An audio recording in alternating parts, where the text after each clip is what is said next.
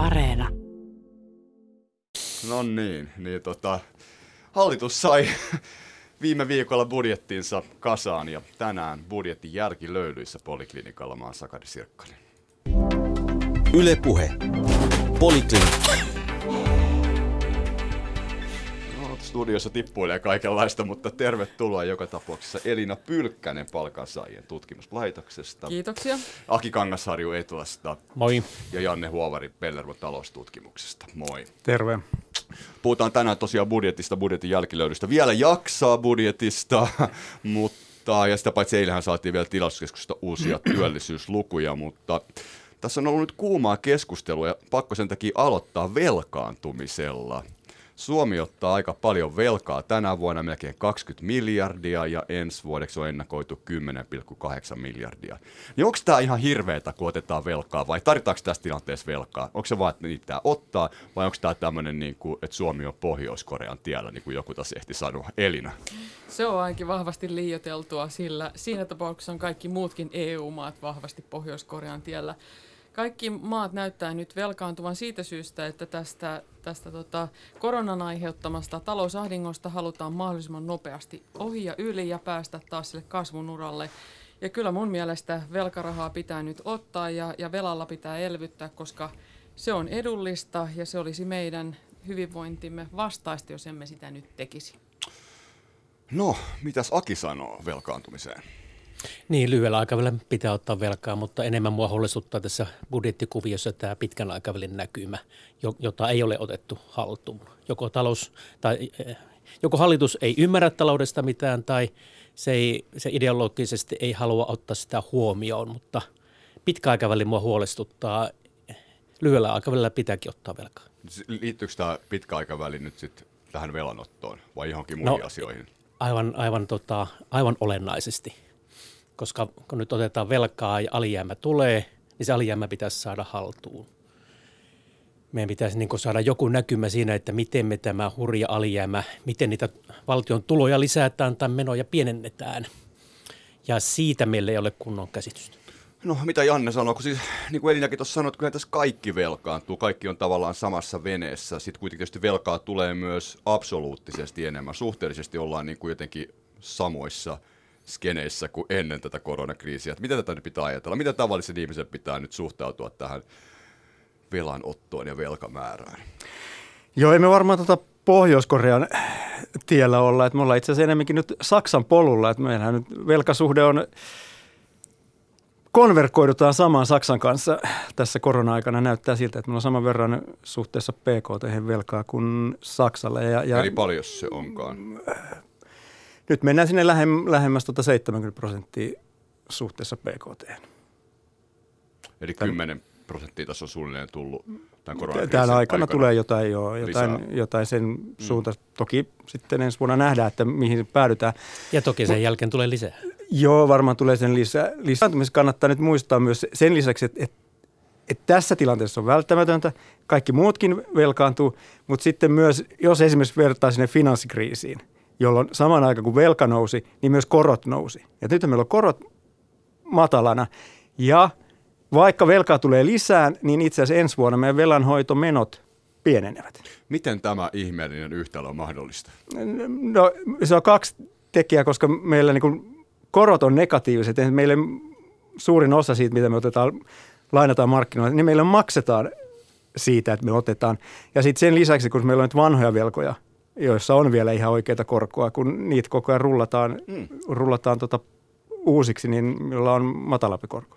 Joo, siis no, mutta otetaan vielä toinen kierros. Siis vielä sitä, että mutta minkä takia sitten jotkut on sitä mieltä, että se on ihan hirveetä, että me velkaannutaan, ja toiset on sitä mieltä, että se ei ole niin paha asia. Ja toisaalta Elina, selitä, minkä takia joku niin kuin siis maksaa Suomen valtiolle siitä, että se voi antaa meidän velkaa. Raha on liikaa tarjolla ja Suomi on erittäin luotettava, ää, la, lainotettava Eli, eli Suomi on, on tunnollinen ja tota, talouspolitiikan hoitaja ja, ja se nähdään niin kuin tällaisena, että kyllä se signaloi sitä riskiä, eli riski on mitätön ja, ja sitten toisaalta kun rahalle ei nyt ole muutakaan lokeroa, niin näyttää, että, että täällä se on ainakin sillä tavalla tallessa se raha tai tai, tai tota, lainaraha, että, että saavat ainakin sen takaisin, mitä, mitä nyt sitten tässä laskelmissa ovat, ovat niin osoittaneet, että, että sillä tavalla tässä varmaan sitten ajatellaan. Mutta mut kyllä mä sanoisin, että et tällä hetkellä niin, niin Suomella on todella se, se hieno tilanne, että meihin luotetaan ja meidän talouskurin tai talouspolitiikan niin kuin tämmöiseen niin kuin näköalankin luotetaan että, ja sitten meidän tuotantokykyyn tulevaisuudessa. Eli meillä nähdään varmaan, meidän luotottajat näkee sen, että meillä on talouskasvua tulossa lähivuosina ja, ja tota, pystymme suoriutumaan tästä, että emme ajaudu konkurssiin tai ahdinkoon. Mutta mistä sä tiedät, että me ei jouduta ahdinkoon? No siis se tähän perustuu vain siihen, että me esimerkiksi luottoluokittajat arvioivat tätä, että minkälaiset näkymät meillä on työllisyydessä, taloudessa ja minkälainen elinkeinorakenne meillä on. Että meitä arvioidaan koko ajan. Mm-hmm. No niin. Ja toki ei tässä niin huolettomana pidä olla. Onhan se niin kuin velkaa jos se kasvaa ja kasvaa, niin totta kai se on niin kuin riski tulevaisuudessa. Ja, ja, ja onhan sitten myös se, että, että vaikka se korko on negatiivinen, niin sitten se täytyy kuitenkin laittaa johonkin sellaiseen, että, että siitä tulee edes nolla niin kuin tuotteet. Voihan sen rahaa myös hukata vielä kannattamattomasti. Ja jonain päivänä ne korot nousee, Kyllä. koska jos ne ei nousisi, niin se tarkoittaa silloin sitä, että se talouskasvu ei koskaan palaisi. Koska ne korot nousee silloin, kun, kun talouskasvu palaa – ja sitä myötä inflaatio-odotukset palaavat ja silloin pitää nostaa korkoja. Mutta jos käy niin, että keskuspankit epäonnistuvat tässä puuhassa, eivätkä saa niin inflaatio-odotuksia ja mm. hallitukset epäonnistuvat, eivätkä saa talouskasvua, niin silloin myöskään korot ei koskaan nouse. Ja sitten me ollaan kyllä tämän kestävyysvajeen kanssa – ihan kamalissa ongelmissa, jos me ei talouskasvua, Mut koska mikä, työllisyys niin. silloin romahtaa. Mutta ehkä yksi kysymys vielä tässä, että minkälainen käsitys teille siitä on, että nyt koetaan siis massiivisesti velkaa 20 nyt ja ensi vuonna 10, onko, onko tämä kaikki siis perusteltua? Et tuleeko, tuleeko nämä, onko tämä kaikki velanotto siis näihin koronakuluihin vai rahoitetaanko sillä jotakin muutakin, vaikka poliittisia lupauksia? Ja jos niin onko järkevää sitten toimia tällä tavalla, siis rahoittaa poliittisia lupauksia velalla tässä tilanteessa? No, tässä tilanteessa nimenomaan ollaan nyt aletaan olla siinä ongelmissa, että johon tuossa aluksi viittasin, että meillä tämä hallituksohjelmahan perustui isoon menojen lisäysohjelmaan, jossa ajateltiin niin, että, että nyt, on, nyt meillä on mahdollisuus laittaa eriarvoisuus kuntoon ja, ja kaikki tuota, hyvinvointivaltion ongelmat kuntoon no, mutta sen Sipilän hallituksen jälkeen. On? Ei, ei, mitään, ei mitään olekaan. Jos meillä olisi rahaa, niin meillä ei olisi mitään ongelmaa. Mutta nyt, nyt tota, ää, yksi näistä menojen lisäyksen ongelmista tällä hetkellä on se, että, että me halutaan lisätä näitä tehtäviä ja hyvinvointivaltion palveluita tilanteessa, jossa meillä ei ole siihen varaa. Meidän pitäisi ensin saada tämä talouden perusta kuntoon ja sitten palata vasta näihin tehtävien lisäyksiin, jota tässä nyt jo jatketaan. No, että kyllä, tämä me tehdään on, niin väärinpäin tämä kuvio. No mutta siis suuri osa on kuitenkin tämmöisiä kertaluonteisia menoja mun mielestä, että ne ei ole pysyviä budjetin niin kuin, tai, tai menolisäyksiä budjettiin. Et, Mi- siitä mitä on, tarkoittaa siis tuo kertaluontoinen? No se tarkoittaa jo. sitä, että, että jos me nyt rahoitetaan joku tällainen niin kuin, ö, esimerkiksi oppivelvollisuus tai, tai lisäpaikat tuonne korkeakouluihin, ö, niin, niin tota, tällaisena vaan tämmöisenä kertaluontoisena tarkoittaa sitä, että vain nyt tällä hetkellä, mutta sitten se otetaan pois sieltä tai että se ei jää sinne niin kuin määrärahoihin, niin silloinhan se ei vaikuta meidän pitkällä aikavälillä meidän tuotantokykyyn siinä mielessä. Mutta investoinnit voisi olla tietysti kertaluonteisia siinä mielessä, että, että jos me tehdään infrainvestointeja, niin nehän jää sinne. Infra jää meillä kuntoon ja tai sitten, että oikein kunnianhimoisia tutkimus- ja kehityshankkeita, niin niistähän syntyy innovaatioita ja mahdollisesti meidän, meidän niin tuottavuus kasvaa tulevaisuudessa. Just näin. No Janne, miten näet tämän problematiikan, että otetaanko velkaa nyt ihan oikeisiin kohteisiin? Tai tietääkö tätä itse asiassa kukaan? Jo, Valvooko tätä velanottoa joku? Joo, ja, ja sitten sit niin ensi vuoden budjetissa vähän tehdään myös niin, että, että, että sitä tehtiin vähän niin kuin, että siinä laitettiin nyt tavallaan isoja paukkoja varmuuden vuoksi myös. Että siellä on, on puoli miljardia ihan niin kuin jätetty vaan varmuuden vuoksi, että jos, me, jos sille tulee käyttöä. Ja sitten koronatoimi mitotettiin aika reilusti, että, että pitäisi ainakin riittää. No. Että voi olla, että me ei nähdä niin kuin näin suurta alijäämää sit todellisuudessa. Tai sitten tietenkin, jos mm, voi maailma mennä paljon huonompaakin, että sitten nähdään vielä huonompi, mutta et meillä on epävarmuus edelleen niin kuin ensi vuoden sit sitä todellisesta alijäämästä on edelleen hyvin suuri. Mm. Okei, mennään sitten eteenpäin näihin työllisyyskuvioihin. Ylepuhe. Poliklinikka.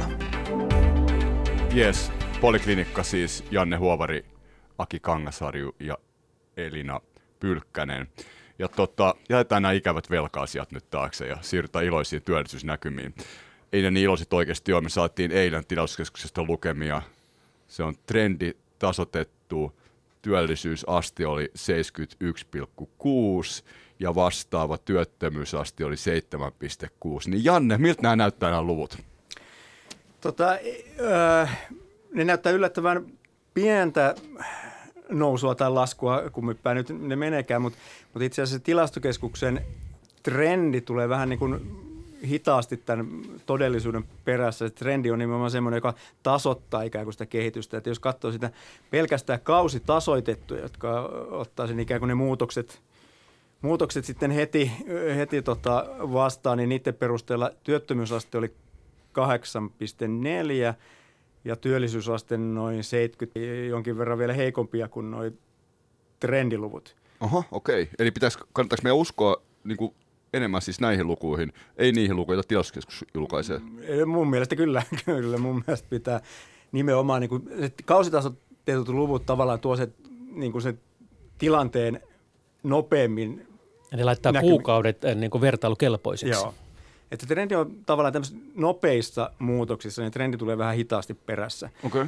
Ja, ja sitten se kausitasoitettu kertoo myös sen, että, tota, että se työllisyys on pikkasen toipunut sieltä toukokuun kuopasta. Ää, aika hitaasti, mutta toipunut kuitenkin. Ää, ja työttömyysaste taas on pysynyt aika tasas, tasainen se, mihinkä se nousi silloin toukokuussa. Et, et, et kesän aikana on ollut heikot luvut, mutta pikkasta, pikkasta niin kuin palautumista ja toipumista on kuitenkin ollut. Joka niin, tavalla niin. Niin sopii siihen kuvaan, että se, tämä kriisin pohja oli siellä vuoden toisella neljänneksellä siinä kesän alussa. Ja sieltä lähdetään, on lähdetty pikkuhiljaa toipumaan niin työllisyydessä kuin, kuin tuota, muissakin talouden indikaattoreissa ja – ja, tota, ja esimerkiksi lomautusten määrä on tulossa vähän alaspäin ja näin, mutta se on minusta olennaista. Me tiedetään, että työmarkkinat ottaa iskuja ja, ja niiden palautuminen on hidasta. Olennaista on se, että mikä on meidän työmarkkinoiden näkymä pitkällä aikavälillä. Niin, mutta vielä tuosta lyhyestä aikavälistä kiinni, koska nythän kuitenkin tässä saadaan päivittäin lukea näitä YT-neuvottelu juttuja, ikäviä uutisia. Eilen saatiin muun muassa Cranesilta ja siis puhutaan, puhuttu jo pitkään tässä. Teknologiateollisuus on informoinut, että voi tulla tai niin kuin tilaukset on vähentynyt ja samaten telakkateollisuudessa sama ilmiö ilmiö voi olla tulossa. On puhuttu siitä, että tässä on niin kuin iso riski. Toisaalta on sitten niin kuin viime vuoden vaihteessa solmittiin palkkaratkaisu, joka ainakin joidenkin mielestä meni överiksi. Onko tämä niin kuin Sari Sairaanhoitaja 2.0 tilanne siis? Et miten te tämän skenen näette, Elina? No joo, mä sanoisin tuosta, että, että nyt tietysti nämä niin kuin, saavuttaa uutiskynnyksen tai ylittää uutiskynnyksen nämä, nämä irtisanomiset, jotka on kuitenkin sitten sadoissa nyt sitten ainakin nämä, kerta, nämä, nämä kerralla ilmoitetut nämä huonot uutiset irtisanomisista, niin se on kuitenkin siihen kahteen ja puoleen miljoonaan työlliseen verrattuna niin aika pieniä numeroita, mutta tietysti ylittävät. Mutta miksi niitä tulee nyt? No niitä tulee nyt varmaan sen takia, että tämä on juuri se ajankohta, jolloin tässä niin erotellaan jyvät akanoista ja, ja pitää niin katsoa, että mitkä yritykset on kannattavia ja pitkällä aikavälillä kannattavia, että, että aina kriisissä niin varmaan niin nopeutuu tämä elinkeinorakenteen murros, että tehdään niin kuin nyt sitten, tai että ne tulee niin kuin, tämä on hyvä hetki myöskin todeta kannattamattomia linjoja, tuotanto, tuotannon aloja. Ja, ja tässä toteutuu se luova tuho, mitä nyt tässä myöskin tota, tämmöisellä termillä kutsutaan, että, että päästään niin kuin e, elinkeinorakennetta uusintamaan. Ja siinä mielessä niin kuin varmaan Suomellakin on aika tällainen niin kuin vanhanaikainen verrattuna esimerkiksi Ruotsiin, että siellä palveluelinkeino on paljon suuremmassa roolissa kuin meillä. Siis käytetäänkö sitä koronaa toisaalta jotenkin vähän hyödykset, yritykset No, ja tämän haitaksi, niin kuin siinä ikään kuin haitaksi. varjolla? Niin, kun se, jos kysyntä sakkaa, niin se tarkoittaa sitä, että, että se näkymä näyttää entistäkin synkemmältä. Ja silloin ei ole investointihalukkuutta, vaan pikemminkin päinvastoin, että, että, että nyt sitten ehkä ne toiset toimialat, joissa kysyntä ehkä virkoo ja, ja näyttää paremmalta, niin ne, ne rupeaa kukoistamaan. Sellaistaan tässä keväällä oli, oli tuota, tiedossa, että moni firma teki näitä YTitä vähän niin kuin plakkariin, koska, y, kun YT pidetään, niin on vuosi ää, aikaa sitten ottaa käyttöön nämä YTssä sovitut uudet, uudet työ, työllisyysjärjestelyt. Joo. Ja siinä mielessä tämä YT-neuvotteluja oli enemmän kuin tämä shokki antoi ymmärtää. Ja oli varsinaisessa tarvetta saman tien irtisanoa ketään. Niin, just näin. Ja, ja, tota, ja nyt, mutta nyt se rupeaa tässä syksyn päälle, kun alkaa vähän tämä tilanne rauhoittumaan ja nä, näkymään ehkä tulemaan, että mihin tämä koronan jälkeinen maailma asettuu, niin tämä rupeaa niin realisoitumaan. Toisaalta sitten me, lomautusten määrä on tulossa alas, että jonkun verran tulee ihmisiä otetaan takaisin töihin, mutta joissain tapauksissa ei oteta ja suljetaan tehtaita. Ja, ja siinä mielessä tätä, mä pelkään vaan, että vaikka on totta, että Suomen elinkeinorakenne on jäljessä muuta Eurooppaa ja paljon, niin silti tässä nyt me tehdään tässä luovassa tuhossa nyt vähän liikaa sitä tuhoa ja liian vähän luovuutta. Eli kun me tuli näin, näin korkeat nämä Sari Sairaanhoitaja 2.0 korotukset – niin me ollaan menettämässä markkinaosuuksia liikaa verrattuna se, mitä tarvisi olla. Jos meillä olisi näitä kriisilausekkeissa, tesseissä, meillä olisi paikallista sopimista ja muita joustoja, niin meidän ei tarvitsisi nähdä näin paljon näitä YT-uutisia, mitä me nyt, nyt nähdään. Että mm-hmm. Kyllä tämä on, tämä, nämä palkankorotukset on liian korkeat. Se on, on todettu, tota, ja ennen kaikkea mihin se vaikuttaa, se vaikuttaa nyt ensi talveen ja ensi vuoteen, kun maailmalla sitä kysyntää rupeaa pikkuhiljaa tulemaan – niin kun me hinnoitellaan itsemme ulos näillä palkankorotuksilla, mä luulen, että Suomen vienti ei kehity yhtä hyvin kuin maailmanmarkkinoiden kysyntä kehittyy. Kaksi pointtia, palkankorotukset ja sitten vielä heitä vielä kysymyksen näistä vientiyritysten mahdollista ongelmia. Elina näette palkankorotukset. Menikö överiksi vai ei? Kyllä mun mielestä on vähän liian synkkä näkemys tota Akilla Sari Sairaanhoitaja 2.0. Tai mähän sen sanoin, mutta... Niin joo, niin tota, no, joo. Toimittajat kun, sanoo. Kun silloin finanssikriisin äh, tota, jälkimainingissa tehtiin selkeästi niin kuin kilpailematta korkeimmat palkankorotukset. Nythän meillä niin kuin ennen tätä kriisiä, niin ei ne ollut mitään erityisen korkeita palkankorotuksia. Niin kuin kilpailemassa oltaisiin luultavasti tehty pikkasen korkeampia, ja, tai on tehty pikkasen korkeampia ää, te, ennen tätä kriisiä. Meidän kilpailukyky olisi pikkasen luultavasti parantunut. Mutta sitten tuli tämä korona, ja meillä tavallaan nyt... Ää, meillä haikaillaan niitä palkkajoustoja, mitä muissa maissa on. Mutta itse asiassa tämän koronakriisin aikana tämä meidän äh, joustosysteemi on ollut huomattavasti parempi. Että eihän näin niin kuin muissa maissa se, että, että ne palkat voi pikkasen joustaa, niin ei ne pysty hoitamaan tämmöistä niin koronakriisiä. Meillä sen sijaan on lomautusjärjestelmä, jossa yritykset laittaa ää, äh, työntekijät lomautetuksi, eikä niiden tarvitse maksaa niiden palkkoja. Hmm. Et, et, et muissa maissa niin. sit ne maksaa kuitenkin palkkoja, vaikka Näinpä. sitten pikkasen pienempiä. Ja näissä joustoissa täytyy muistaa myös se, että, että joustot tarkoittaa sitä, että ne joustaa kumpaankin suuntaan. Että sitten ne joudutaan yleensä sen jälkeen ikään kuin korvaamaan ne palkankorotukset. Ja ei me, niin kuin, ei me tänä vuonna myöskään niin ne palkankorotukset ollut ole vielä kauhean korkeita. Me on kaksi keskimäärin sopimuskorotukset. Ensi vuodelle on tulossa, suur, mm. joo, on tulossa suurempia.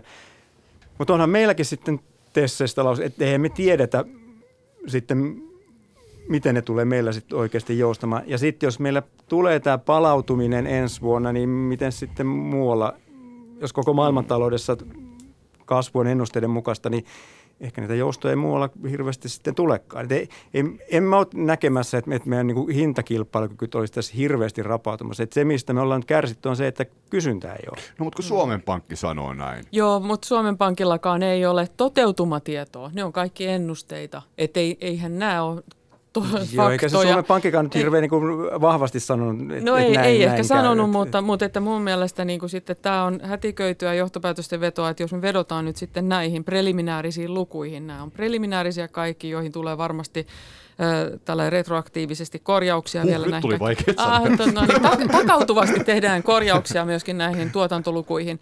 Ja, ja sitten mä oon ihan samaa mieltä tuossa, että et ei me voida tietää myöskään sitä palkkojen nousutahtia muualla maailmassa tai kilpailijamaissa, että nämä on aina näitä yksikkötyökustannuksia, joita nyt on tehty alustavia laskelmia, jotka tulevat todellakin vielä moneen kertaan tarkentumaan ja, ja korjaantumaan. Niin eikö se ole tärkeää toisaalta se, että pidetään kiinni myös kuluttajien ostovoimasta Kyllä. kotimaassa. Sillä tavalla me Aki. saadaan myöskin inflaatiota. Aki, etkö ne asiaa tästä kulmasta? Joo, mutta suhdanteet ja meidän elintaso ei tule sieltä. Että, että kyllä se meidän elintaso ja et, tota, hyvinvointi ja hyvinvointipalvelut ja tasa-arvo ja tota, eriarvoisuuden pienentäminen, sen varat tulee siitä, että meillä vienti vetää, jolloin me voidaan erikoistua meidän parhaim, mm, parhaimmiten tuottaviin toimintoihin, jolloin me saadaan kaikkein paras arvonlisä niistä toiminnoista. Mm-hmm. Jos me keskityttäisiin pelkästään siihen kotimaiseen ostovoimaan, me tota, niin sanotusti pestäisiin tällä toistamme paitoja ja silloin meidän tuottavuuskehitys olisi paljon hitaampaa kuin tässä vientivetoissa kasvussa. Eli, mm-hmm. eli jos me halutaan pitää niin kun meidän hyvinvointivaltiosta yl, äh, tota, kiinni ja sitä kehittää, niin silloin me on pakko pitää huolta meidän vientivetoista kasvusta. Ja se, mikä tässä, tässä vientikuviossa on minusta se huolestuttava juttu, totta kai on niin ennakko. Mehän puhutaan ensi vuodessa, ei tietenkään kenellä ole tulevaisuuden tilastoja olemassa, vaan pointti on vaan se, että myöhemmin kilpailukyvyn korjaaminen tapahtuu aina kriisin kautta. Miksi me ei voitaisiin olla vähän niin kuin ennakollisia ja tuoda semmoista luotettavaa näkymää yritykselle, jotta se talouskasvu on niin olennainen osa, se luottamus – ja sitä kautta ne investoinnit voisi säilyä. Nyt me ottaa liikaa hittiä mun mielestä. Okei, no tota, tästä voi nyt jokainen päätellä, että mikä on tilanne, mutta, mutta siis otetaan tämä toinen pointti, tämä vienti teollisuuden näkymät, suomalaisten vientiyritysten mahdolliset ongelmat vielä tänä vuonna, kun ollaan kuultu teknologiateollisuus tosiaan on skenaarioinut aika ikäviä näkymiä, tilaukset on tosiaan, tilauskannat on heikentynyt ja muuallakin tämmöistä, niin uskotteko, että tämmöinen on, on tulossa vai ei? No ainakin, ja jos, niin miksi? Niin, mutta tällaisetkin on pitkän aikavälin kehitystrendejä. Se, että meillä suljetaan jotain paperikoneita, paperitehtaita, niin, niin se ei välttämättä ole niin tämän ajan ongelma ollenkaan. Vaan se ei, mutta se, että jos euroalueella maailmantaloudessa mm. siis suomalaisille yrity, siis tuotteille ei ole kysyntää ihan niin, niin kuin tässä juuri. hetkessä tai muutaman kuukauden päästä. Mm. Siitähän on nyt kysymys. Siitä on kysymys ja, ja mun kysymykseni tähän on myöskin se, että kuinka suuren osuuden nämä palkkakustannukset muodostaa näistä näiden vientiyritysten kokonaiskustannuksista. Että onko se oikeasti niin iso, että se heikentää meidän nämä, se, tämän vuoden yhden prosentin, reilun yhden prosentin ja ensi vuoden kahden prosentin palkankorotus nyt sitten tätä vienti kykyä? Minusta olennaisen kysymys tässä on nyt se, että kun me nähdään maailmanmarkkinoilla semmoista yleistä kysynnän palautumista pikkuhiljaa, niin onko Suomen vientirakenne nyt hyvin erilainen verrattuna siihen kysyntään, joka palautuu? Että, että me tiedetään, että me tehdään paljon investointitavaroita. Niin jos käy niin, että niin kun me ollaan nähty alkuvuodesta, kuinka Euroopassa varsinkin on investoinnit romahtaneet, niin jos investoinnit eivät palaudukaan, vaan palautuu se tavallinen – pesukoneiden kysyntä ja tällaisten niin lopputuotteiden kysyntä, eikä niinkään investointitavaroiden kysyntä, niin silloin voi käydä niin, että vaikka se yleinen kysyntä maailmalla nousee, niin Suomen vienti voi sakata. Ja nyt on tästä kysymys, että miten erilainen Suomen rakenne on tähän nousuun. Siis viennin rakenne. Meidän viennin rakenne, olemassa olevan tuotannon rakenne suhteessa maailmanmarkkinoiden kysyntään. Ja kyllä on hyvin äh, todennäköistä, että meidän vienti nyt syksyllä ja, ja, ja talven alussa on, on heikko nimenomaan sen takia, koska me, meillä tavallaan on paljon niitä vienti, vientituotteita, anteeksi, investointituotteita, mm. jota, ja vaikka se kasvu olisi niin kuin ensi vuonna ehkä tulossa, niin, niin tuskin yritykset vielä investoi. Et, kyllä, tämä niin kuin, mm. kyllä me varmaan niin kuin vähän jäljessä tullaan. Mut, mut, mutta sitten jos, jos me saadaan maailmalta, jos se maailmantalous lähtee palautumaan, niin kyllä mä luulen, että se Suomen vien, vienninkin tota, kysyntä sitten ehkä vähän jälkijättöisesti palautuu. Mutta tässä on ollut itse asiassa niin kuin, nimenomaan tämän kysyntä, vienti, kysyntän rakenteesta mielenkiintoista tämän jo niin kuin kesän alussa ja, ja loppukeväässä, että et Kiinan vientihän palautui erittäin nopeasti ja Kiinas, Kiinan vienti on niin kuin kasvanut, kaikkien muiden vienti on edelleen, edelleen laskenut. Kiina ottaa tässä ihan mielettömästi markkinaosuuksia nyt koko ajan. Mm, se on, se on, se on yllättävää, mutta toisaalta ymmärrettävää, koska Toinen siellä semmoinen virus tärkeä kysymys meidän, meidän kun sen makronäkymän kannalta on se, että nyt jos me nähdään vientisektorissa, että se ei, se ei lähdekään nousuun tai se sakkaa, niin onko se sakkaus niin iso, että se nyt kumoaa tämän meidän kotimaan sektorin ja kotimaan kysynnän elpymisen, kun ihmiset kuitenkin nyt pikkuhiljaa menee ravintoloihin ja kotimaan matkailu elpyy ja siinä mielessä tämä palvelusektori täällä toipuu, niin kuinka paljon tämä toipuminen suhteessa siihen vientisektorin ja sitä kautta alihankintaketjun heikkouteen, että pääseekö meidän...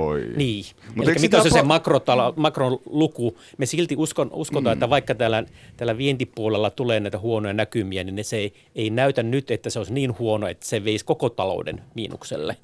Mutta eikö silloin nämä palkankorotukset ole hyvä asia, että on vielä vähän enemmän Joo, lähtee ostovoima rahaa on- Tämä on vielä huonommin jo ensi vuonna sitä asiaa. Mutta hei, mä, mä kyllä sanoisin tähän, että Jolloin, jolloin mun mielestä nämä, nämä tota, koronan vuoksi tehdyt nämä ää, eläkemaksujen alennukset yritykselle, että niitä ruvetaan taas maksamaan niitä eläkemaksuja ensi vuonna, joka edelleen heikentää meidän Ei kun vuodesta 22 lähtien, 22-25 22 on, se on lähdetään. Joo, et se ensi vuosi Ensi on vielä, on vielä alennetum, alennetulla, Joo, kyllä. 2,6 On, on. prosenttiyksikköä. Joo, se on työnantajan työeläkevakuutusmaksu, joka on alennettu määräaikaisesti, mutta mä sanoisin kuitenkin näin, että, että koko maailmassahan tämän materiaalisen hyvinvoinnin taso koko ajan kasvaa. Eli siis me vaurastutaan siis globaalisti koko ajan.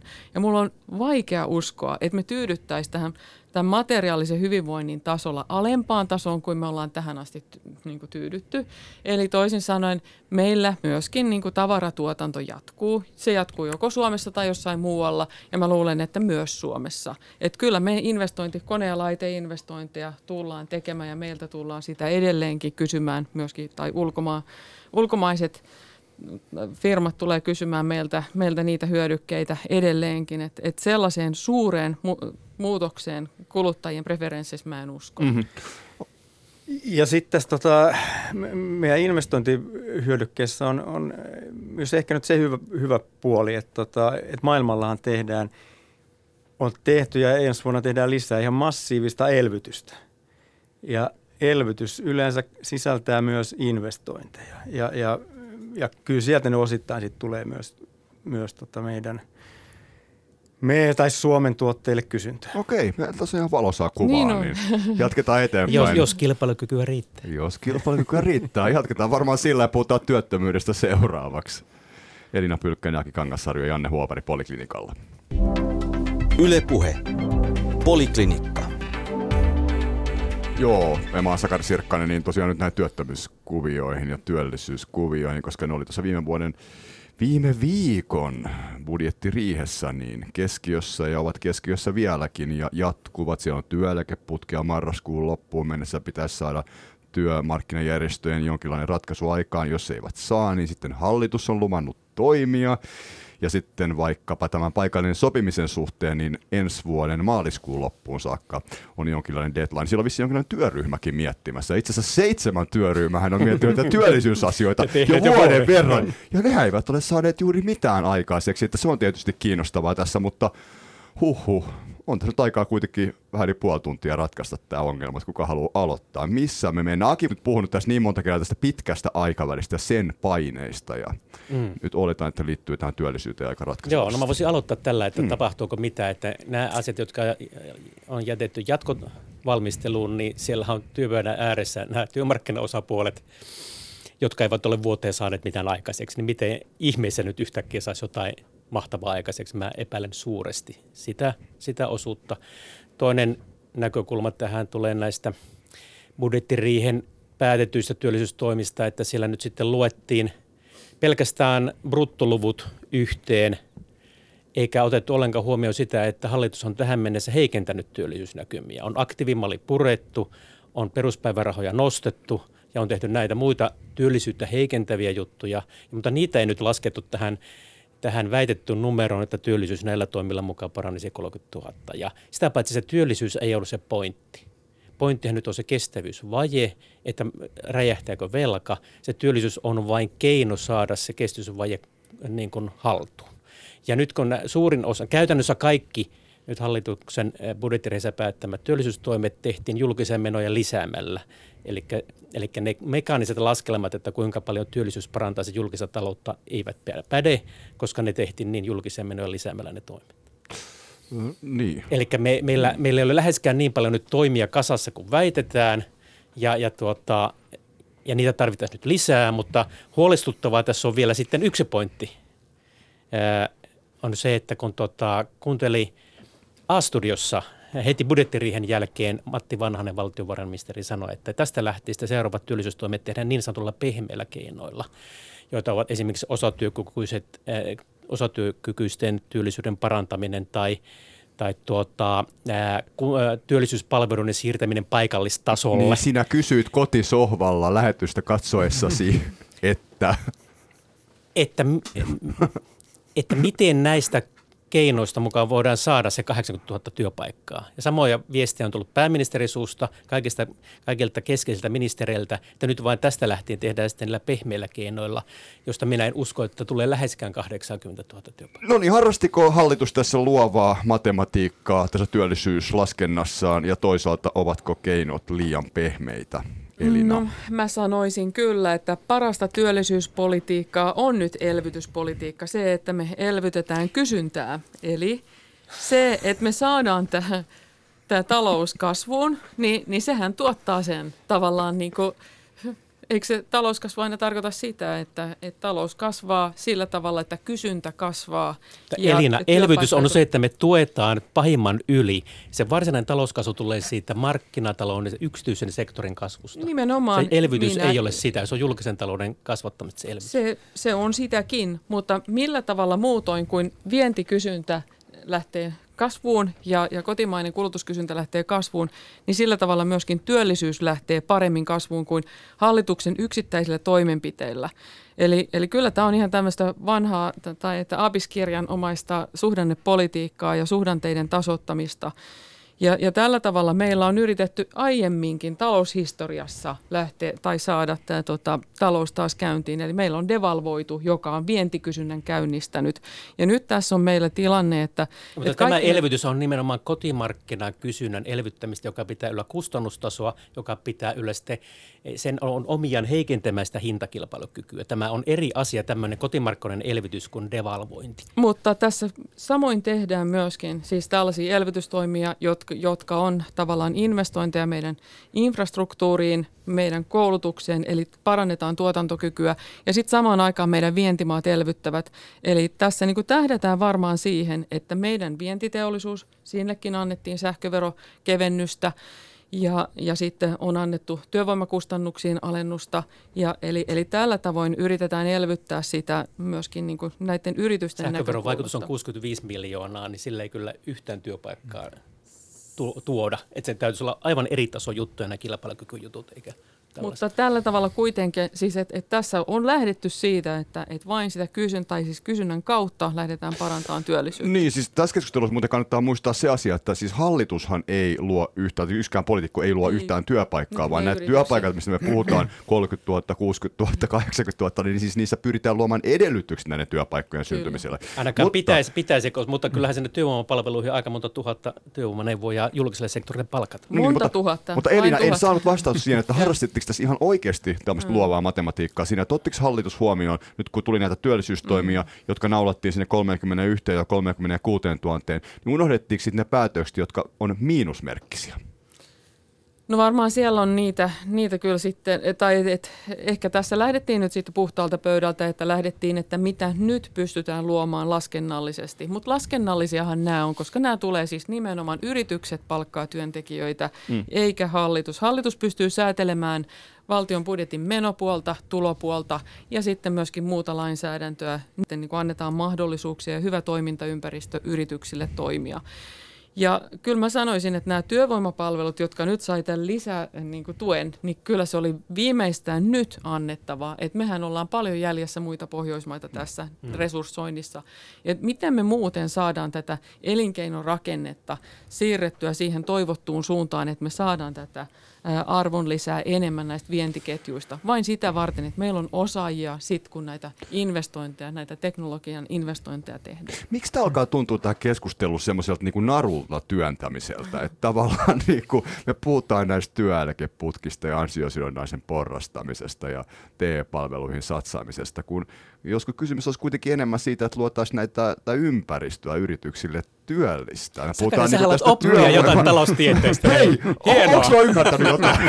no mutta siis, o, o, jumpataanko meihin väärin mm. juttuja? Että me koko ajan kelataan näitä yksittäisiä työllisyystoimia, eikä pikemminkin lyö näitä edellytyksiä, kun tuntuu, että nämä on aika tällaisia niin kuin, Professori, professori Matti Pohjolan kirjoitti tämän vuoden keväällä tuota erinomaisen analyysin työ- ja elinkeinoministeriölle, jossa hän sanoi, että Suomen kansantalouden suurin ongelma on tuottavuuskasvun mataluus ja niin. hitaus, joka johtaa, tulee siitä, että meillä ei ole niitä, nyt juuri näitä kilpailukyvyn, viennin, ää, korkean arvonlisän tuotannon edellytykset kunnossa Suomessa. Tai ja se, se, on mulla, se on mulla niin hu, unohdettu, me ollaan keskitytty 20 viimeistä vuotta puhumaan julkista taloudesta ja, ja sen parhaasta korjausliikkeestä, työllisyydestä, ja me ollaan unohdettu se meidän varsinainen elintason lähde, eli tuottavuuskasvun kiihdyttäminen. Työvoiman kysyn, kysyntäpuoli siis. Niin, joka on siis T&K-investointeja meillä on ollut aivan liian vähän. Ja, ja tota, me ollaan sen sijaan investoitu tällaisiin rakennuksiin ja rakennelmiin, että se on meillä niin kasvattanut tätä meidän investointiastetta, mutta muutoin me ollaan jääty pahasti jälkeen esimerkiksi Ruotsista. Kyllä. Kyllä, ja, ja nimenomaan tässä niin osaamisessa, että, että meillähän on sekä noin kuin T&K-investoinnit, me oltiin silloin vielä Nokia-aikaan maailman huipulla Ruotsin kanssa, nyt me ollaan enää euroalueen keskivertoa, ja kone- ja laiteinvestoinnissa me ollaan euroalueen keskivertoa selvästi ala, alapuolella. Ja, ja meidän tota, nuorten koulutusasteen kasvu on pysähtynyt, muualla se jatkaa edelleen. Et me ollaan tavallaan niin kuin tällä osaamispuolella niin kuin jo pitkän aikaa unohdettu niin kuin tavallaan tärkeät asiat, ja että täytyy kehittää. Ja, ja tämä ympäristö on tärkeää, mutta toki ne ympäristö tulee sitten niin kuin sitten se tulee kuitenkin näistä niin kuin yksittäisistä päätöksistä ja, ja, ja, ja, ja mitä tehdään. Ja, ja toki näin sitten on myös niin kuin tässä työllisyysmielessä, niin, niin siellähän itse tehdään niitä päätöksiä työllisyyspaketissa, että, että minkäla, miten me muutetaan näitä rakenteita. Ja... Niin, mutta on, on, onko se yksittäiselle yrittäjälle niin olennaista, että onko me jonkinlainen työeläkeputki tai jonkinlainen ansiosidonnainen – malli. Että onko se paljon tärkeämpää se, että minkälaista osaamista, siis minkälaista porukkaa, minkälaiset löytyy oikeanlainen kaveri tekemään sen homman, ja vaikka että niin kuin sen niin kuin yritystoiminnan verotusrakenne ja muut insentiivit, tämmöiset niin kuin motivaatiotekijät on kondiksessa. Mm, kyllä meillä on siinä mielessä juuri, että, että mä sanoisin, että Tämä osaajapula on tässä, oli myös pullonkaula, kun me oltiin meidän suhdannehuipuharjalla. Eli, eli siis meillä oli avoimia työpaikkoja paljon, tokikin meillä oli paljon työttömiä työnhakijoita, mutta kun ne ei kohdannut toisiaan. Eli siinä on selkeästi niin kuin meillä rakenteellinen ongelma. Ja Ruotsiinhan, tämä oli muuten Etlan paperista, taisin lukea vähän aikaa Ruotsiinhan saa siis, Aki, sun okay. firmapaperista, musta niin Ruotsiin saa tuoda siis niin kuin – paljon pitemmäksi aikaa niin kuin tämmöisellä alennetulla verovapaudella. Ja Tanskaan varsinkin. Ja Tanskaan, mutta Suomessa se menee jossakin vuodessa tai mm. puolessa vuodessa, joka johtaa siihen, että just näitä huippuluokan osaajia, vaikkapa koodareita, niin että ne ei välttämättä tule tänne, kun ne joutuu venaamaan ehkä niin pitkään sitä käsittelyä toisaalta, sit jos tämä, niinku, tää, niinku, niinku, tavallaan veroedut ei ole tämä sama niin luokkaa kuin se Ruotsissa tänne viimeiseen äh, tuota, syrjäiseen maailmankolkkaan, niin me tarvittaisiin kyllä selvästi paremmat kannustimet näille huippuosaajien maahantulolle ja, ja paremmat kuin Tanskassa, koska kuitenkin Kööpenhamina on niin paljon vetovoimaisempi kaupunki kuin Helsinki koskaan, että mm-hmm. kyllä me, se, se on niin kuin vain fakta. Toinen, toinen tota, ongelma meillä on se näissä niissä ihmisissä huippuosaajissa, jotka me itse koulutetaan, jotka mm. tulee EUn ulkopuolelta. Me häädetään ne saman tien pois täältä, kun ne saavat tota, paperit taskuun. Että on meillä aivan älyttömyyksiä tässä meidän kilpailukyvyn tota, kuviossa eikä ainoastaan niin osa, että monet maathan niin houkuttelee myös startup-yrityksiä, että et, et, mm. et, et, tulkaa tänne ja täällä on hyvä ympäristö teille kasvaa ja kehittyä. Joo, ja jos on muuten nämä vero, veroinsentiivit on tutkimusten mukaan selvästi auttaa startup-yritysten maahantuloa, ylipäätään investointivirtoja suuntaantumaan, ylipäätään investointeja tulee, niin kuin jopa suomalaisten investointien teke, tekemisessä, yrittämisen innossa, T&K-panoksissa, että meillä on kyllä hirveästi tutkimuskirjallisuutta, joka osoittaa, että me voitaisiin kyllä verotuksella paljon saada aikaan – myöskin tätä kilpailukykyä ja niitä investointeja. Meillä on kansainvälisesti aika kilpailukykyinen yhteisöveroaste tällä hetkellä. Et en mä usko, että se verotus pelaa tässä niin suurta ollaan periferisesti sijaitaan tässä niin kuin maailmanmarkkinoiden perspektiivistä katsottuna. Siksi tämä pitäisi kompensoida niin, me, me, me, me, meillä on niin takamatkaa aika Juuri Mahdollisesti Kyllä. ja myöskin kielimuuria on, mutta, mutta et ei nämä, jossa, jossa niin on, on bisneksen keskukset, niin ei niiden tarvitse alentaa veroja. Eli, eli tota, et sen takia meillä on juuri se kilpailukykyinen verotus Mutta se hetkellä. yhteisövero on vain yksi tekijä tässä kilpailukyvyssä. Se on, mutta toinen, toinen tekijä voi olla tämä meidän stabiili äh, tota, yhte, yhteiskunta ja, ja hyvät palvelut ja, ja koulutettu väestö, vaikkakin se on hmm. nyt sitten tässä ollut tämä koulutustaso alenemaan päin. Mutta et, et meillä on niin paljon hyviä ominaisuuksia, että kyllä meille vielä edelleenkin investoidaan. Mutta olennaista on se, että suhteessa BKT meille investoidaan niin paljon vähemmän kuin Länsi-Euroopassa, että ylipäätään meidän mutta kilpailemassa. Mutta jos sä lopettaisit tuon mustamaalaamisen, niin sitten voi Ei, mutta olla, mustamaalata, mä vaan kerron faktan. Winston että, Churchill. Että, hei, kuunnelkaa, tämä on niin. musta olennaista. Suomen, Suomen suurin ongelma. Tämä siis, eh, me tarvitaan yksi indikaattori, joka paljastaa, että Suomella on ongelma. Ja se on se, että kone, laiteinvestoja, T&K-investoinnit per BKT tehdään niin paljon vähemmän kuin Euroopassa. Ja koko ajan se trendi suhteessa Eurooppaan kasvaa Suomen tappioksi. Se, jos mikä kertoo, että meillä on ongelma. Sen pitäisi vaan osata nyt identifioida – ja mä luulen, että se ei lähde vain yhdestä ruuvista vääntämällä se ongelma, vaan meidän pitää tehdä koko paletti uudistuksia, että me saadaan tämä tärkein indikaattori ylös. Koska näistä investoinnista tulee tuottavuus ja sieltä tulee meidän rahat, meidän hyvinvointi. No siis älä anna hyvän kriisin mennä hukkaan, näin Winston Churchill sanoi, jos minusta on fiksusti sanottu, ja siihen Elinäkin on viitannut tähän, kun viittasit Schumpeterin luomaan tuhoon, niin mitä tässä pitäisi nyt tehdä? Tässä on tämä T&K-verovähennysoikeus tulossa ensi vuonna, ja kans tämä investointien poisto-oikeus.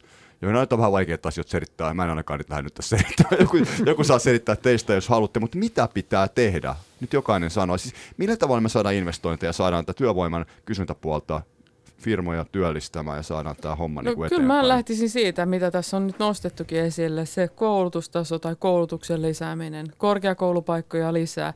Eli kyllä nämä niin kuin ihmiset on luovia, luovia ja sitten vielä kun ne saa tietyn tämmöisen peruskoulutustason ja on tämmöisessä hyvässä luovassa ryhmässä, niin sieltä niitä innovaatioita tulee. Mistä tämä Nokia meille tuli? Se on yksi hyvä esimerkki siitä, että, että kyllä suomalaiset pystyy, kun niille vaan antaa niin kuin tällaista ehkä, ehkä tämmöistä skenaariota siihen, että, että suomalaisestakin tämmöisestä niin, kapasiteetista pesee. Et, että tota, me on ehkä emme luota niin paljon itseemme, että se on varmaan itsetunto-ongelma. Ja sitten toinen ongelma voisi olla se, että et, et me ollaan juuri periferia, eli, eli meidän täytyisi tehdä kansainvälistä yhteistyötä paljon enemmän, siis tämmöistä niin koulutusvaihtoa ja, ja tällaisia niin kuin, tutkimusprojekteja, ylikansallisia tutkimusprojekteja, tutkimushankkeita. Ja, ja sitten, no, tä, tällaista niin kuin ulospäin suuntautuneisuutta, eli meillä on markkinoinnissakin varmaan aika heikkoja. Hei, nyt tulee muutama numero. Kolme neljänneistä kaikista Suomen T&K:ssa, siis uuden kehittämistä, tehdään yrityksissä. Loput tehdään sitten julkisella sektorilla korkeakoulussa. Tästä kolme neljästä osasta kaikista T&K-panoksista tehdään yli 500 yri, äh, henkilön yrityksissä puolet ja yli 16-vuotiaissa yrityksissä puolet. Eli se kaikki uuden kehittämisen massa tehdään olemassa olevassa tuotannossa. Jos, ja, mutta jos nämä firmat eivät voi hyvin – niin mistä ne kar- karsii, mistä alkaa se YT, mistä alkaa sopeuttaminen. Ne lähtee sopeuttamaan uuden kehittämistä, ne ei tee sitä uutta. Siksi se pitää se olemassa olevan tuotantorakenteen kilpailukyky saada kuntoon, niin sieltä tulee myöskin sitten se, ne rahkeet tehdä niitä uusia tuotteita. No, mutta mutta niissä niin. uusissa tuotteissa kehittämisessä kestää se 15 vuotta, niin siksi meidän pitäisi sen nykyisen tuotantorakenteen kilpailukyky saada kuntoon, että saadaan myös sen nykyiselle tuotantorakenteelle investointimahdollisuuksia. Ja siihen me tarvitaan niitä poisto-oikeuksia lisää, sekä kiinteisen pääomaan että niihin T&K-panoksiin, ja ne pitää saada pysyväksi. Nythän suunnitellaan taas ottaa pari vuoden kokeilua, josta se on yhtä tyhjän kanssa. Niin. Sen lisäksi pitää saada sitä yhteisövero alemmas. Sen, pitää, sen pitää, lisäksi pitää saada niitä huippuosaajia veroporkkanoilla Suomeen. Siksi pitää saada sen koulutukseen pysymään ne, jotka saa koulutettua. Me, me tarvitaan näitä koulutukseen osaamiseen liittyviä ja investointien suoraan liittyviä tota, houkuttimia tänne. Ja sen lisäksi me tarvitaan kyllä voidaan palata takaisin niihin työmarkkinauudistuksiin. Me tarvitaan myös tavallisia käsipareja. Siksi me tarvitaan ne eläkeuudistukset ja, tai ne työ, niin, mm-hmm. nämä kaikki uudistukset, no. jotta myös sille paremmalle kilpailukyvylle saada sitten käsipareja tekemään. Ja siinä on mun Mutta minkä takia muuten, muistatko mä nyt oikein vai väärin, että tämä T&K-verovähennysoikeus, joka nyt tulee, niin se edellyttää yhteistyötä yliopistojen tai korkeakoulujen kanssa, kun sä mainitsit äsken, että kolme neljäsosaa näistä firmoista on näitä suuria firmoja ja pitkän ajan pitkä ollut toimijoita. Mm. Eihän ne nyt ole mitään yliopistojen ja korkeakoulujen kanssa tekeviä, yhteistyötä mm, tekeviä Siksi firmoja. pitäisi laajentaa Et minkä se takia se on rajattu tuolla Juuri tavalla? näin, se pitäisi laajentaa kaikkeen kaikkeen T&K-toimintaan. Mistä toi Joo, mutta ehkä niitä pitäisikin, vai, pitäisikin niin. tehdä just enemmän. Et, et, mm. Eikö meillä ole vähän niin kuin ongelmaa siinä, että meidän niin kuin yliopistot ja yritykset ei ole ihan niin hy- hyvin tavalla Joo, se, se romahti silloin Nokian myötä. Joo, kun yrityksistä nousi, anteeksi, yliopistosta nousi niin paljon niin kuin startup-yrityksiä niin, kuin, kuin jostain muualta. yhteistyötä korkeakoulun kanssa, jos ne haluaa, ja niitä voi pakottaa toisinpäin tekemään tavallaan. Siinä ymmärsit, että Nokia teki, koska ne teki niin paljon tuotekehitystä, mutta että toisinpäin. Et, et kun nythän jotkut tarjoaa niin kuin merkittäviä koulutuspanoksia, eikö parempi, jos taas porukka ulos, nyt mä, mä vähän tässä haastan teitä, mutta ulos siis yliopistoista mm. niin kuin nopeammin ja sinne työelämään ja sinne niin kuin firmoihin kehittämään, että firmat kehittää niitä työntekijöitä. Okei, totta kai on aina hyvä tehdä perustutkimusta myös ja yhteistyö yliopistojen kanssa. Elina. Just niin, kun mä oli just, tuli mieleen, että, että aina, aina sieltä pyydetään niin jostain ulkopuolelta jotain osaajia, kun firmat mm. voisi itsekin lähteä kouluttamaan, edelleen kouluttamaan työntekijöitä niin, ja saada niin osaajia mm. omasta takaa. Kyllä. Mm. Et, et, tota, se, on, se on yksi sellainen. Mutta silloin pitää olla perusedellytykset kondiksessa. Joo, mutta mistä se superselli tuli, että et vaatiiko se, kuinka paljon sekin vaatii, että et tyhjästähän näitä myös tulee tulee. Ei se pelkästään pusketa näissä olemassa olevista yrityksistä, vaan että kyllä mä uskon mm. siihen, että myöskin tyhjästä pystytään luomaan mm. näitä mm. innovaatioita. Mm. Ja sen takia meillä on juuri tällaisia isoja messuja,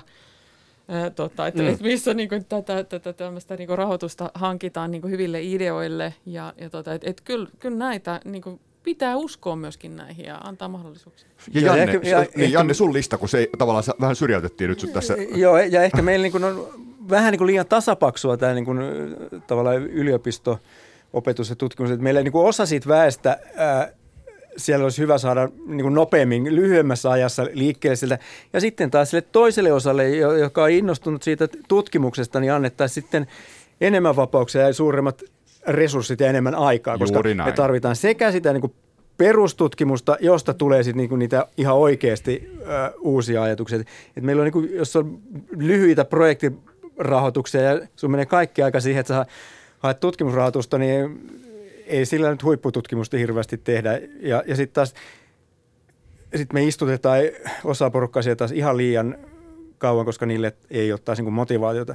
Mutta mut nämä on niin hirveän vaikeaa, kun me mietitään nyt talouden kasvun saattamista, koska nämä kaikki toimet, jos että meidän pitää saada niin kuntoon tavallaan se perusjärjestelmä. Siinä kestää todella kauan sen jälkeen ennen kuin ne näkyy BKT. Ne Siksi tulokset. se pitää saada investointikannustimet tässä ja nyt Kyllä. myös ylös, koska tämä toinen puoli vie niin kauan. Ja siksi meillä myöskin pitää tukkia setiä, ettei siis oppivelvollisuusikää pidentämällä, ettei siellä tule niitä pudokkaita, jotka jää ikuisiksi mm. ajoiksi mm. työvoiman Kyllä. ulkopuolelle. Niin syrjäytyminen niin. on meillä Kyllä. ongelma edelleen. Niin, Elina Pylkkönäki Kangasharjo ja Janne Huovari Poliklinikalla.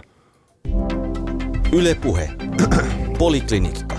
Niin tota, meillä on vielä 10 minuuttia aikaa, koska tässä on yksi ihan konkreettinen raha, mikä tulee. Se on joku, nyt viimeksi kun luin, niin se oli 2,3 miljardia, mutta aluksi aluksen piti olla 3 miljardia. Se kai nyt vissiin jotenkin vähän vielä vaihtelee. Mm. Tässä eli kysymys on näistä elvytys EUn elpymispaketin miljardeista, jotka tulevat nyt Suomelle sitten 21, 22 ja 23, niin siinähän on niin rahaa, joka tulee, niin sitten kertokaa nyt tässä, että miten se raha kannattaisi mahdollisimman fiksusti investoida niin, että se myös lisää sitä tuottavuutta ja työllisyyttä ja talouskasvua. Janne. Joo, meille tulee aika äh, suuri summa, eikä, eikä ainoastaan meille, vaan niin kuin Koko koko Eurooppa. Euroopan ja aika monelle muulle maalle vielä niin kuin helkkarin paljon suurempi summa kuin, kuin Suomelle. Suomelle tota, ja, ja, ja siinä onkin ongelma, että miten ne niin kuin tehokkaasti käytetään. Niitä, niitä on määritelty, että, että mi- mihin niitä voidaan käyttää. Ja yksi keskeinen on se, että ilmastonmuutokseen. Ja, ja, ja sillä puolella toki meidän nyt täytyy pystyä huolehtimaan siitä, että me saadaan se semmoisiin kohteisiin, josta sitten syntyy meille myös vientituotteita, koska maailmalla ilmastonmuutokseen liittyvä energiatehokkuutta, energiainvestointeja, niin meillä on siitä osaamista olemassa. Ilman muuta sinne täytyy saada. Ja, ja kyllä siihen täytyy sitten ylipäätään tämän niin kuin meidän teknologian kehitykseen ja, ja julkisen sektorin digitalisaatioon ja, ja tota, että saadaan niin kunnolla nyt sitten tämän koronakriisin jälkeen sekä talouskasvuun että myös sitten tämä, mitä me tässä aikaisemmin huudeltiin, että, että, että teknologian ja tuottavuuden kasvu myös Niin, koska, vauhtiin. koska tuossa on niinku selkeät pelikot. Mä, tämän väliin se 5 miljardia on se VMn näkemys tästä tämän vu- vuosikymmenen loppuun tämmöisestä niinku leik- tai se, mitä pitää paljon, paljon siis Sopeutustarve. sopeutustarve. Mm. Ja siitä niinku pari miljardia on laskettu työllisyystoimia ja tämä loput kolme miljardia digijuttuihin ja soteen. Ei mm. mennä soteen nyt, se, voisi, se on vähän eri juttu. Kymmenen minuuttia ei riitä se. Ei ihan riitä, mutta Elina, niin mihin tätä rahaa pitäisi sun mielestä laittaa? Tässä tuli nimittäin nyt laskelma Suomen ilmastopaneelista, joka sitten taas tuota Vatista niin kyseenalaistettiin siitä, että jos laittaa vaikka 300 miljoonaa julkista rahaa, niin sitten se voisi tulla 700 miljoonaa yksityistä rahaa, niin se pa- paketti olisikin miljardi. Mutta m- mitä nämä tämmöiset laskusuhteet on? Mitä, mitä voitaisiin oikeasti sun mielestä saada julkisen rahalla, kun laitetaan fiksuun paikkaan, niin paljon tulisi yksityistä mukaan? Ja mihin- mihin kohteisiin? Niin, se en mä sitä tiedä, missä suhdeluvussa se tulisi, mutta, mutta että tämä, tämä, mistä lähdettiin kritisoimaan, oli se, että unohdettiin, että, että mitä tästä niin transfer- tai murroksesta tulee, että siellä jää myös työt pitää niin miinustaa siitä lisätyöllisistä, joita saadaan nyt sitten näistä, näistä hankkeista tai Aivan. uusista investoinneista.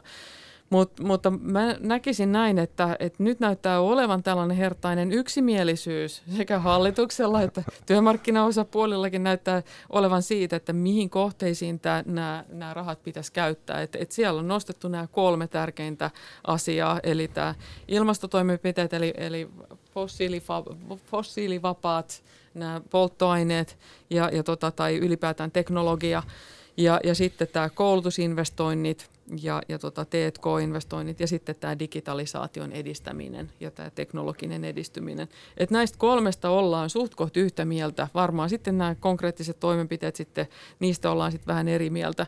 Mutta et, et nämä isot linjat on mun mielestä hyvin, hal- tai et, et hyvä yhteisymmärrys siitä, mihin ne pitää satsata. Ja nämä kaikki on sellaisia, jotka edesauttaa meidän tulevaa tuotantokykyä, eli sitä pitkän aikavälin näkymää, mitä Aki tässä perään kuuluttaa. Mutta onko tässä aina se vähän sellainen perusriski, että kun poliitikot jakaa rahaa yrityselämälle ja katsoo, että mistä se kasvu voitaisiin saada aikaan, niin sitten se ei mene ihan niin kuin Strömsössä. On, onhan tässä se. Ja On, varsinkin nyt, kun on. alueet kuulemma ovat heränneet, että nyt se pitää ripotella tasaisesti joka niemeen, notkoon ja saarelmaan, niin Joo, siitä ei tule mitään. Mutta, mutta totta, jos mä saan sanoa tämän mun, mun listan, niin, niin, tota, ää, niin tota, tässä nyt on se lyhyen aikavälin ongelma tavalla, että tässä on aivan helvetin monen kiire. Nyt pitäisi saada Mm. niin kuin ihan näinä viikkoina tämä pläni kasaan, jolloin, jolloin tuota, eihän me yhtäkkiä kolme miljardia pam, niin kuka sen tietää, mihin ne pitäisi laittaa? Ei kukaan. Ja sitten se pitää ensi vuoden puolella sitten Brysselin herroilla siunauttaa. Pitäisikö perustaa joku investointinyrkki? Niin, niin poliitikoista. No ei, tiedä. ei, vaan hei, mulla on positiivista Ei nyt sanottavaa. Nyt mulla on positiivista sanot. Se on se, että nyt vaikka ne meniskin nyt niin kuin tuota, tässä ja nyt niin kuin sellaisia, ja, ja väkisellä menee, sellaisia hankkeita, jotka tehtäisiin muutenkin, koska eihän uusia hankkeita voida keksiä tosta vaan. Eli ne menee joka tapauksessa nyt tässä lyhyellä aikavälillä niihin hankkeisiin, jotka tehtäisiin muutenkin. Mutta se ei haittaa mitään, jos ne on näitä mitä just tuota Elina ja Janne sanoi, näitä ympäristöjuttuja, teknologiajuttuja, koska nehän vapauttaa sitten Mhm. mm-hmm. yrityksissä sitä rahaa, jota ne olisi käyttäneet muutenkin. Niin nyt sitten vaan pitää toivoa, että ne yritykset, joita tämä julkinen raha syrjäyttää sitä yksityistä, niin sitten se seuraavalla kierroksella miettii, että mitä ne tekee sillä vapautetulla rahalla. Ja ne voi tehdä, laittaa sitten, sitten sitä yksi, omaa rahaa sinne lisää näihin hyvin hankkeisiin. Että tuota, vaikka, vaikka lyhyellä aikavälillä nämä olisi nämä hankkeet tehty muutenkin, niin se voi kerrannaisesti, kun se vapauttaa tätä, näitä resursseja, niin, niin, sitten tuottaa meille sitä hyvää. Että kyllä, kyllä meillä on pieni mahdollisuus saada näistä hankkeista niin jotain hyvää Suomelle, mutta että Italiassa mm. ja tuolla Itä- Itä-Euroopassa menee turhuutta ja tänne niin korruptionen rahat, että sillähän me ei voida mitään. Mutta miten tämmöisessä ihanne yhteiskunnassa tai ihanne investointimaailmassa, niin nämä rahat laittaa semmoisiin kohteisiin, mihin niin kuin yksityinen raha ei, tai siis niin kuin tavallaan siinä käynnistetään semmoisia hankkeita, mihin yksityinen raha ei olisi muuten investoinut. Mm. Että julkinen laittaa sinne ja sitten se käynnistää jotain sellaista, mikä ei koskaan muuten syntyisi. Juuri. Koulutus on yksi sellainen, eli koulutusta ei pysty järjestämään yksityisesti sillä tavalla laajassa mitassa, niin kuin näin pieni väestö tarvitsee. Eli näin pieni väestö, se on ainut mahdollisuus selviytyä tässä maailman kilpailussa tai tässä vientikilpailussa on se, että meillä on korkeasti koulutettu väestö se on, ja se on ihan osaaminen on korkeasti. Ja se on valitettavasti tämä OECD, johon, johon Janne viittasi aikaisemmin, niin se on tippunut tämä nuorten koulutustaso, mikä on hälyttävää. Mutta tietysti nämä koulutusinvestoinnit on, ne, ne vaikuttaa vasta ajan kanssa, jos tarvittaisiin nopeita. Mutta meillä on kuitenkin jo ihan hyvää osaamista, että sitä pitää nyt vaan lisätä systemaattisesti ja väsymättä. Joo. Joo, ja nämä niin koulutuksen kannalta vähän ongelmallisia niin tämmöiset investoin, tämmöiset elvytysrahat, koska ne tulee sitten vaan niin kuin tässä, niin, niin, tässä on kolme Mitä vuotta. Tapahtuu, kun niin, että, että sä et voi niin kuin niitä sillä tavalla nostaa hetkellisesti ja sitten taas laskee alaspäin. Mutta nämähän, käsittääkseni näitä ei niin kuin ainakaan suuressa mitassa ei voi laittaa nimenomaan yksityisen investointiin, vaan on niin kuin julkisen sektorin investointeja pääasiassa. Ja, ja tietenkin nyt on myös se hyvä puoli. Kyllä mä oon myös sitä mieltä, että, että, että näistä väistämättä, kun nämä on niin, tämä on niin suuri, ei ne kaikki niin kuin tehokkaasti ei tule allokoitua. Mutta toki meillä on nyt se hyvä puoli, että, että se tuottovaade, koska me saadaan sitä negatiivisella korolla, niin se tuottovaade on myös niin kuin aika alhainen. No, mutta vaihtoehtoiskustannus ei ole, koska jos me annettaisiin nämä rahat kaikki, totta varmalle ilmariselle, niin nehän on saanut tähänkin mennessä eläkerahoilleen tuottoa kolme prosenttia. Ja joku laskee, että sitten siinä 60 vuodessa, kun me maksetaan tämä velka sitten takaisin – niin, niin se, nämä, nämä 3 prosentin tuotto riittäisi tähän velan takaisin maksuun.